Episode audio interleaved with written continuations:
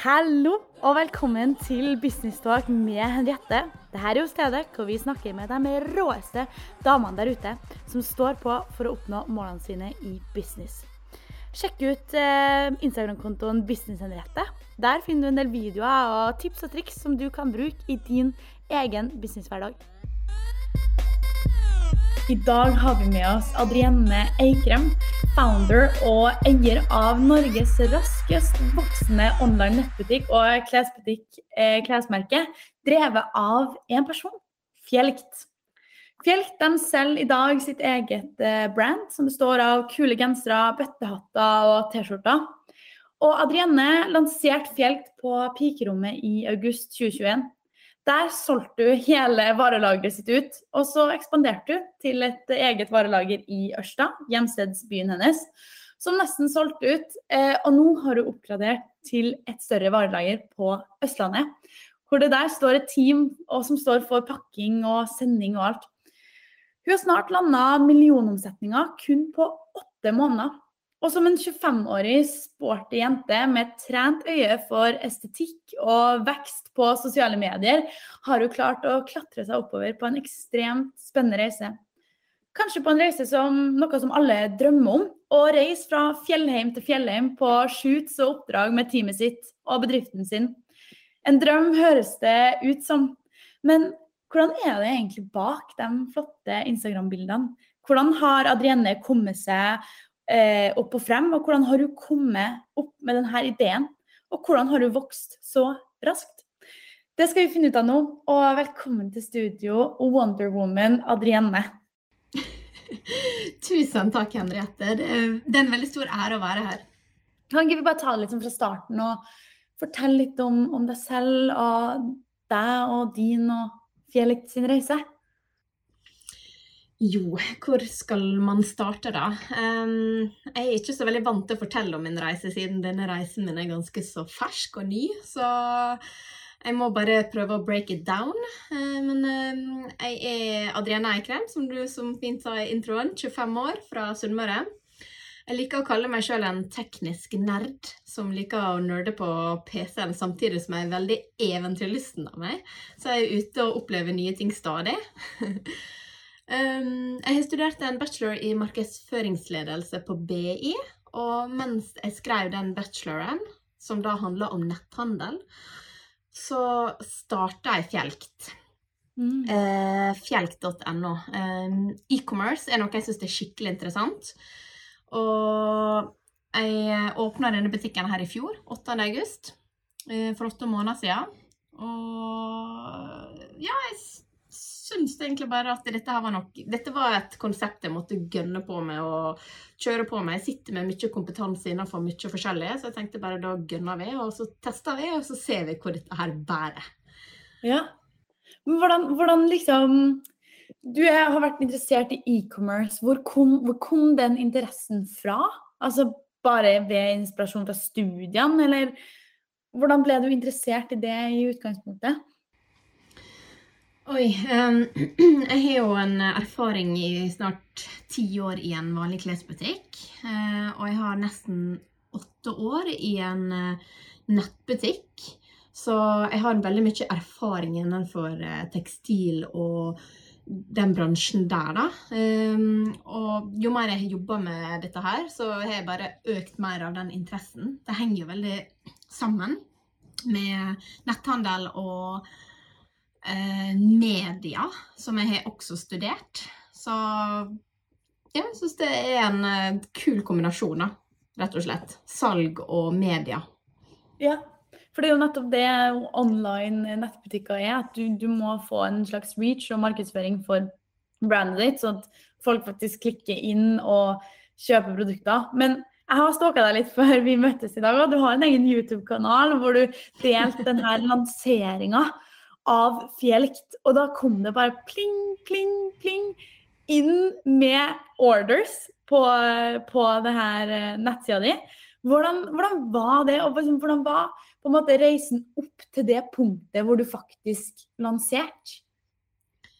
Oi, den var Altså, jeg var så nervøs før lanseringsdatoen. Um, det var Det var Altså, det var en reise, rett og slett. Og jeg tenkte bare at jeg ville være på YouTube. Jeg elsker YouTube, for da kan jeg se tilbake igjen på gode minner. Og jeg anser dette her som et veldig godt minne. Hvordan vil lanseringa av mitt eget merke være? Eh, så da tenkte jeg dette her skal jeg dokumentere. Og av andre eh, strategiske eh, grunner så ønsker jeg også å være på YouTube. På grunn av at det er en veldig god søkeoptimalisering. Så jeg tenkte her må jeg være. Dette her skal jeg dokumentere, og jeg skal dokumentere hvordan det er å starte opp. Hvordan er det å gjøre alt på egen hånd. En teknisk nerd. Sitte og gjøre alt sjøl. Pakke ut sjøl. Altså være alle ledd i en bedrift. Mm.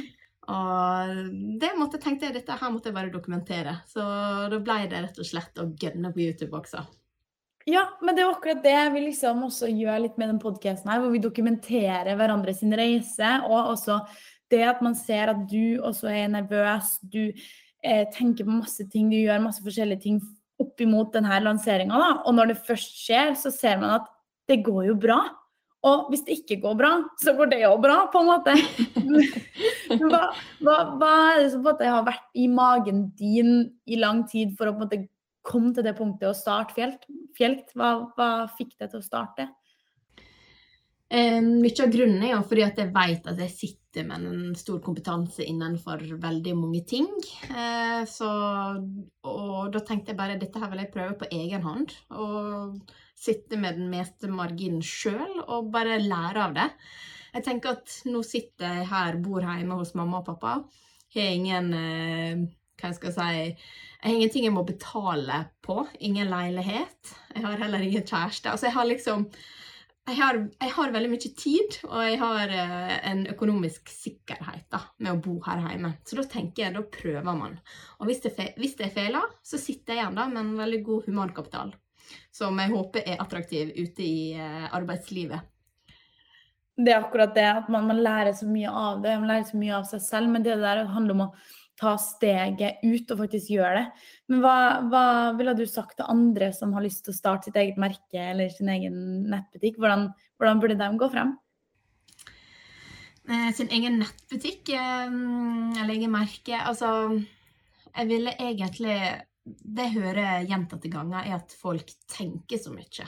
Det er så mye overtenking og ikke god nok, ikke god nok selvtillit og den type ting det er altfor mye tenking. Jeg tenker bare gun. Gun. Hvis du har trua på noe, så gun. det er det jeg tenker. I love it. Men også hvis jeg skal gi noen tips, da, så vil jeg starte med en god research. Eh, hvor vil du lage denne nettbutikken?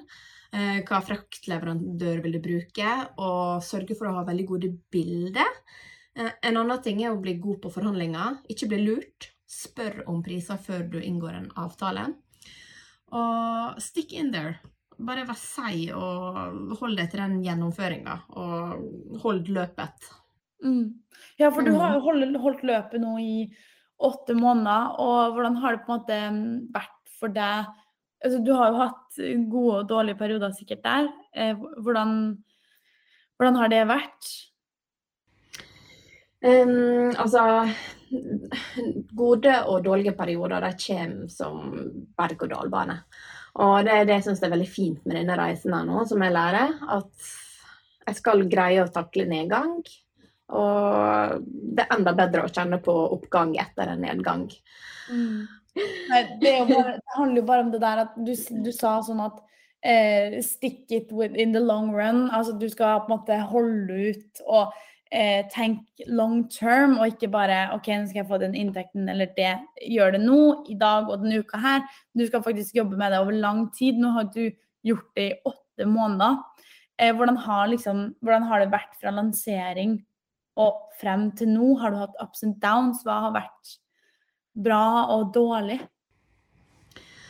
Altså stick inner. For meg så blir det på en måte en enkel sak, fordi Fjelkt for meg er et fortsatt dessverre et sideprosjekt. Eh, jeg er bare et enkeltmannsforetak, og jeg gjør alt sjøl. Jeg skulle gjerne ha prøvd å starte en bedrift med kapital og flere ledere i samme eh, bedrift. Eh, men nå tok jeg ikke akkurat den veien der, så derfor har Fjelt vært en sånn sidereise for meg, da, som jeg bare ønsker å bygge på. Um, men jeg setter veldig stor pris på nedgangene, som jeg, set, som jeg gjør på oppgangene. Og uh, det beste for meg har egentlig vært å bli motivert av å dele denne reisen på mine sosiale kanaler. Og få gode feedbacks på at jeg må bare holde ut og være i løpet og gønne på. Um, og det har gitt meg veldig stor motivasjon til å holde på. Og så må jeg også si det at eh, hvis det er noe input jeg skal ha, så er det rett og slett fra podkastene eh, til deg og Yrja, eh, som virkelig har motivert meg. Så hvis jeg har en dårlig periode, så trenger jeg input. Og da liker jeg å høre på sterke kvinner. Og da er det dere som da intervjuer andre kvinner, men også dere sjøl, som gjør en så god jobb med podkast. Jeg syns det er vanvittig bra å høre på. Og det setter jeg så stor pris på. Tusen takk. man føler liksom at noen ganger så stanger det jo litt imot, og man tenker at ah, hvorfor holder jeg på med det her? Men så må du bare huske på, på alle dem som hører på, at det, du faktisk gjør en forskjell til dem der ute. Og det, det, det er liksom ingenting som gleder meg mer. Altså, jeg har bare lyst til at hvis jeg kan få én mer til å liksom tenke tanken eller ta steget ut og starte sin egen bedrift. Så sånn, da er mitt mål oppnådd, på en måte. Det er det jeg vil. Jeg skal ha én mer kvinne. Én til, og så én til. Så vi liksom når der at vi har flere der. Og det, det har du på en måte bevega deg litt ut i nå. Og selv om det bare er et sideprosjekt, så kan det jo bli noe stort. Hva, hva er planene liksom videre? Har du tenkt å få det til å bli et fulltidsprosjekt senere, eller er du litt sånn tvilende med den tanken fortsatt? Eh, nei, altså jeg har aldri vært tvilende. Det har jeg aldri vært. Men eh, altså, jeg har virkelig trua på dette her. Og veien videre så ser jo jeg for meg å, å, finne en partner som kanskje er god på de tingene som ikke jeg er god på. Eh, utfylle mine svake sider. Eh, og så er jeg også veldig nysgjerrig på dette her med å ha kapital. Og jeg er jo en veldig tøff bransje. Så hvordan skal jeg komme med noe videre uten kapital, tenker jeg. Det blir veldig tøft. Så det blir min vei videre å rett og slett søke kapital, og uh, helst en partner som vil drive dette her med meg. Ja, fordi hvor finner du den partneren? Og det er nettopp det. Skal det være en kvinne? Skal det være en mann? Hvilke nettverk er det du bruker for å finne den likesinna som vil drive denne bedriften med deg? Um, jeg har ikke helt uh, vært ute i søkelyset etter den ennå, så uh, manner eller kvinner, kvinne eller manner, dere som lytter på, uh, dere må gjerne kontakte meg. Vi starter her! og tilbake til spørsmålet om det skal være en kvinne eller mann. For min del så er det ett fett. Um, det er selvfølgelig veldig kult å heie fram kvinner og alt det her, men for min del så er det, eller for Fjell sin del, så tenker jeg bare så lenge du utfyller den de sidene jeg ikke greier å utfylle. Så ja. Hva ser du etter, da? Hva er det du ser etter? Mm, jeg vil anse meg sjøl som en uh, veldig spontan type som bare hopper i det uten å tenke så mye konsekvenser. så jeg skulle gjerne likt å finne noen som bare holdt meg litt i tøylene, og bare liksom tenke litt konsekvenser da, før man gønner. Ja. Om jeg kan si det på den måten der, da.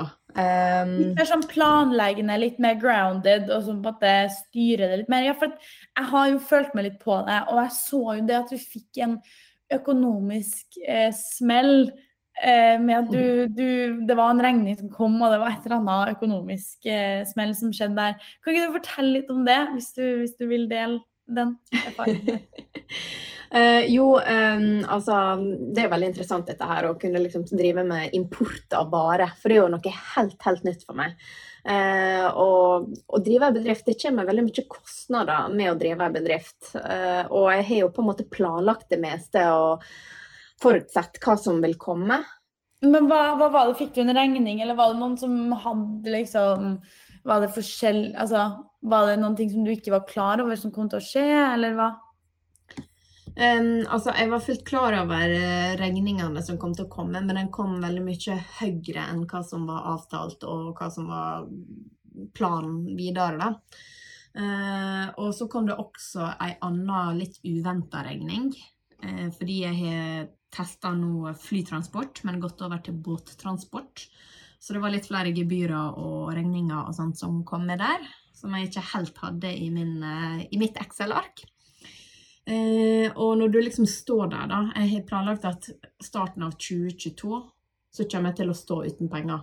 Jeg har liksom reinvestert absolutt alt jeg eier i nytt varekjøp. Og så jeg visste at januar, februar, mars dette her kommer til å bli knalltøffe måneder for meg, fordi jeg har absolutt ingen inntekt. Heldigvis bor jeg hjemme med mamma og pappa. Men det er ganske tøft når det kommer da, disse regningene, og du sitter der egentlig uten penger. Og det er jo da man liksom da skal søke lån. Uh, og det er jo veldig naturlig å søke lån i en sånn oppstart. Men for meg da så føles det veldig sårt å bare låne penger. Jeg liker ikke å låne penger. Jeg liker å betale for meg med en gang. før forfallsdatoen eh, går ut, du veit. Ja, før du på en måte eventuelt altså, får eh, du, Før du eventuelt skylder noe penger, da.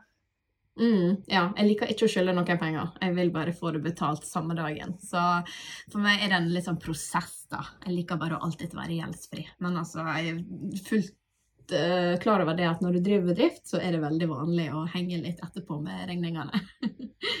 Ja, det tror jeg nok. Jeg tror også det der med at man uh, ha, Altså, det er, lurt, det er nok lurt i enkelte tilfeller å ta lån. Ikke at jeg skal gi andre noen råd om hva de burde og ikke burde gjøre. Men når man driver en bedrift, så kan det være lurt å få penger raskt nå, og så for å investere det, så du får solgt de varene og kjøpt de varene du skal. Og da vil du få penger tilbake som du kan betale ned sakte, men sikkert løpende. Mm. Tror jeg, da. Eh, at jeg tror det, og det er helt vanlig det å søke kassakreditt med banken. Men for min del da, så har mamma og pappa vært min kassakreditt. For dette her har på en måte vært et sideprosjekt. Jeg har ikke gunna all in. Jeg har ikke starta AS. Jeg har, ja, det har liksom vært litt sånn et sideprosjekt. Og man har ingen å spørre, da. Og da blir det sånn Hva gjør man da? Da er det greit at liksom de du låner penger med, er noen du kjenner, og mamma og pappa som støtter deg. og ja, før det blir snakka veldig store penger, da. Det er akkurat det. Fordi, hvordan fant du ut av de her varene når liksom, du skulle lage design og eh, kontakt med fabrikk? Kan ikke du fortelle litt om det? Hva, hvordan går man i gang, liksom? Um, ja, um, nå sitter jo jeg eh, med litt kompetanse på Photoshop. Jeg burde egentlig være mye flinkere i Adobe Illustrator. Men jeg fikk tegna litt som jeg ville i Photoshop, og greia var at alt dette starta egentlig med lue. Jeg satt og strikka lue. Var veldig into det å strikke lue. Tenkte dette her skal jeg selge. um, men så tenkte jeg at jeg greier ikke å strikke så mange luer som jeg trenger. Så da ble jeg til at jeg måtte søke litt østligere krefter, som veldig mange andre gjør. Eh, og da var starten på research av eh, eh, produsenter. heldigvis hadde jeg litt nettverk som kunne fortelle meg hvem som var bra og hvem som var dårlig. så da fikk jeg noen kontakt, kontaktinformasjon, og så var det bare å ta kontakt og starte den prosessen der, da. Og det vil jeg si har vært fantastisk læring.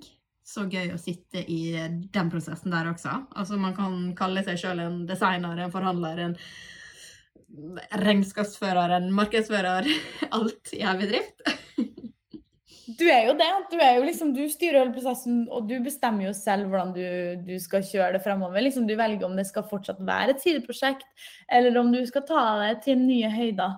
Men du har jo også eh, en god reach. Du har jo god reach på din egen sosiale medier-kanal. så Du har jo fått litt vekst derfra, kan jeg forestille meg. Hvordan har du klart å bygge deg opp eh, så bra på sosiale medier?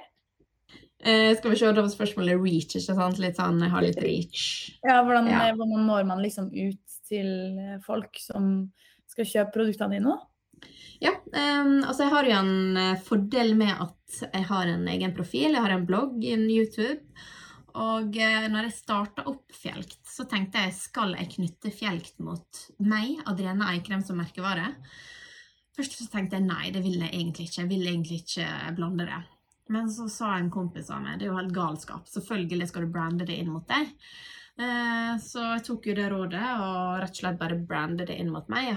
Altså, jeg har jo en, eh, en Altså, jeg har jo litt folk som jeg når ut til, som følger meg. Så da testa vi det markedet der. Og det har vært et fantastisk marked. Altså, jeg er blitt så overvelda av respons at folk vil handle med meg. Eh, det syns jeg har vært veldig kult. For jeg har jo kjørt veldig få annonsekroner, så alt dette her er jo mye organisk reach. Eh, og det syns jeg er veldig kult. Så eh, veldig, veldig fornøyd med det. ja, for du har jo en blogg, og du har på en måte alltid vært interessert i det her med sosiale medier og, og eh, fremme deg selv online og ha et, et, personal brand.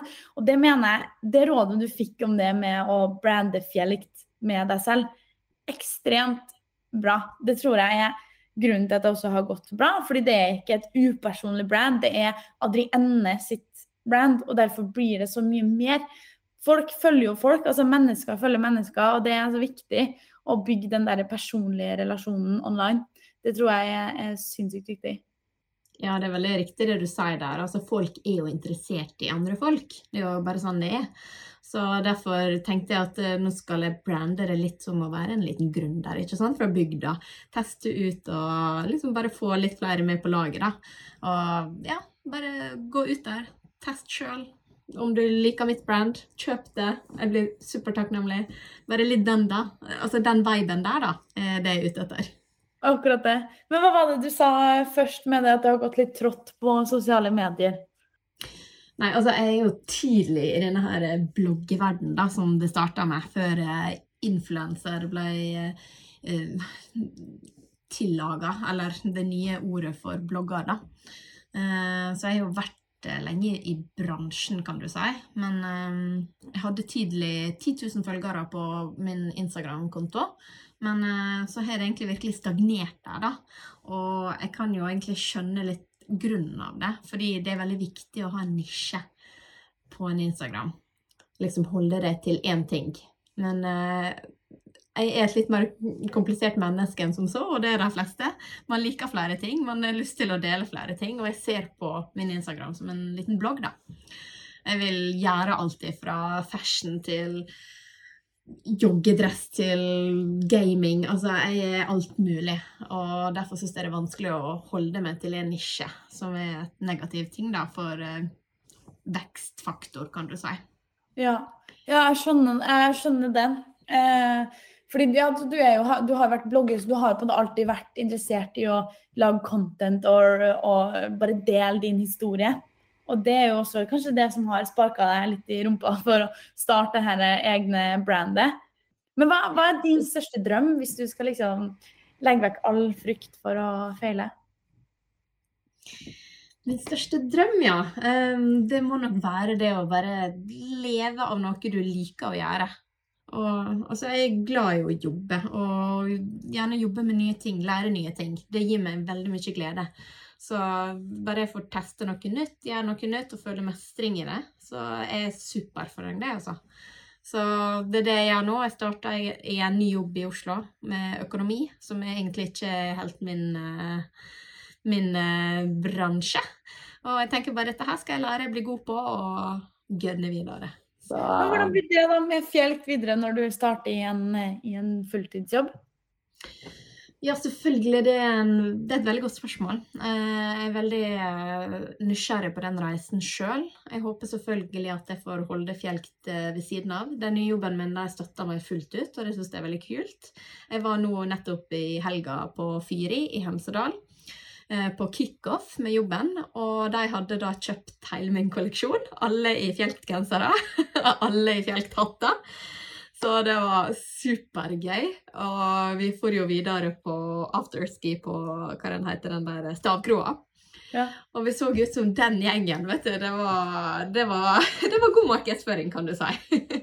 Oh Fargerik gjeng i feltgensere. Alle bare 'Hva er dette her for noe? Får se hva står der'. Herregud, så kult. Det, være, det var jo tidenes største markedsføringsstunt, jo. Ja, virkelig. Og dette her er min nye jobb, liksom. Jeg syns det er fantastisk kult. Og jeg er avhengig av den kapitalen selvfølgelig jeg får av, eller, eller jeg er veldig avhengig av de inntektene jeg får av min nye jobb. Eh, men jeg syns det er vanvittig kult at de støtter et sånt sideprosjekt som jeg har på sida. Det, det er veldig kult.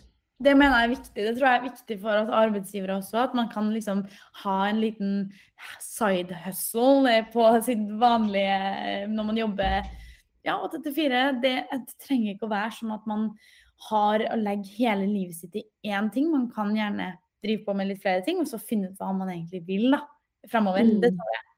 Men um, hvordan da Det kommer til å bli mye jobb da. Hvis du skal uh, kjøre på der, og du skal kjøre på med en side hustle. Hvordan, hvordan holder du deg motivert uh, til det I, I, tøffe tider og når ikke alt går som det skal? Um, ja, hvordan holder jeg meg motivert? Jeg må jo også ta opp to fag på sida her nå, på skolen, som jeg mangler i bacheloren min. Så det kommer til å bli en veldig eh, busy høst, nei, vår for meg. Uh, men hvordan holder jeg meg motivert? Altså, jeg tror det at hvis du heller er opptatt så, og har mye å gjøre, så er du mer produktiv enn når du ikke har mye å gjøre. Så jeg tror det å ha flere ting på agendaen er bare positivt. Så jeg, jeg tror det kommer til å gå bra. Det er vår, det er ny jobb, det er kule folk, det, det er Oslo. Skal flytte til Oslo. Det, det blir bare bra. Jeg har kun trua. Det blir bra. Men hva, du er jo mye rundt og reiser og sånn. Når skal du settle down i Oslo, og så blir det mye reising fremover? Og hvorfor har du egentlig vært på så mange reiser? Sånn rundt omkring, og du står på ski, og det ser ut som du koser deg veldig masse. Eh, jeg har jo jobba for meg sjøl nå i ett og et halvt år, og da er jo mye av jobben å gjøre litt kule ting og få med brands på laget og markedsføre det. Eh, de siste turene jeg har vært på nå, har jeg vært i forbindelse med Midt-Norge og Reiners Media, som da drifter Midt-Norge. Så det har vært veldig kult. Vi har gjort masse kule prosjekt. Så jeg er veldig heldig som har fått lov til å bli med på det. Eh, og framover så håper jo jeg også at jeg får lov til å reise og drive med min side hustle eh, med min nye jobb. Så jeg er veldig spent på framtida. Det er jeg. Ja, åh, det blir kjempekult. Men hva er, da, hva er ditt beste råd til andre unge jenter som har lyst til å drive for seg selv og starte sitt eget eh, side hustle-prosjekt? Eh, råd. Mitt råd, fremste råd, er å høre på Business Talk av Henriette. Og bare få mye god input og motivasjon, og høre på ting som gir deg input, enn en veldig enkel serie på Netflix. Hør heller på gode ting som uh, fører deg videre, eller les en god bok, og hold deg motivert. Og kjør på med prosjektet som du ønsker å gjøre. Og ikke minst, spør. Spør folk, og omgås med folk som kan mer enn du sjøl kan. Eh, og på den måten der så kommer du til å lære veldig mye. Ja, det, det, tror jeg er helt enig i, akkurat som Vilde Regine sier, som har vært med i en tidligere episode, at man blir et gjennomsnitt av sine fem nærmeste. Apropos mm. fem. Hvis du fikk fem millioner kroner nå, hva ville du gjort med dem? det er et klassisk eh, spørsmål på slutten der, ja. um, altså, jeg har tenkt på den der Hva skulle jeg sjøl ha svart? Um, er jo så mye man kan bruke det på. Men um, jeg er jo veldig interessert i å få kjøpt min egen eiendom, så jeg ville nok ha tenkt at halvparten ville gått til egenkapital. Og resten av halvparten ville jeg faktisk brukt til å investere for det kan jeg ingenting om, og det har jeg veldig lyst til å lære mer om. Så jeg ville brukt 2,5 millioner på å investere. OK. Så det som starta opp en helt ny portefølje i aksjer og fond, eller ville du investert i ditt eget selskap? Um, både òg. Både òg. Jeg vil uh, teste litt andre bransjer med. Jeg vil, uh, jeg vil, heie opp nye bedrifter, spesielt nye Jeg har hørt litt om folkefinansiering. Og jeg kunne tenke meg å vært litt med i den. Og så kunne jeg også tenke meg å investere i, som en av få i ei nyoppstarta bedrift. Og selvfølgelig ville jeg ha lagt inn penger i Fjelkt. Naturligvis. Nå høres jeg sikkert helt gal ut at jeg ikke vil legge alle pengene der, men eh, jeg er ute etter å lære, lære av andre også. Ja, det man må også det, for Når man først blir investert, så følger man jo liksom med, og så ser man oi, her går det bra, her går det dårlig. og så Du blir liksom mye mer investert, og du får liksom større tro på det da, hvis du er med fra starten av. Og det, det tror jeg er veldig viktig. Har du noen ting du har lyst til å edde eller legge til på tampen av Business Talk? Ehm, jeg må jo også få sagt det at jeg setter veldig stor pris på å være her. Det er veldig kult at du vil ha med meg, som har intervjua masse kule damer som har virkelig oppnådd ting, og har AS, og de, de, tjener penger og gjør det skikkelig bra, og har det som fulltidsjobb. Men likevel så velger du å intervjue meg, som fortsatt har det som et lite sideprosjekt, og det syns jeg er veldig kult. Og jeg setter stor pris på å få lov til å være her og bli kjent og prate med deg. Å, tusen takk. Så hyggelig å bli kjent med deg. Og vet du hva? Grunnen til at du er her, er fordi jeg vet at du kommer til å nå store, store ting. Så det er bare å watch out for this girl. It's gonna explode. yeah, OK. Yeah. Tusen takk for nå. Og så snakkes vi alle sammen. Ha det bra.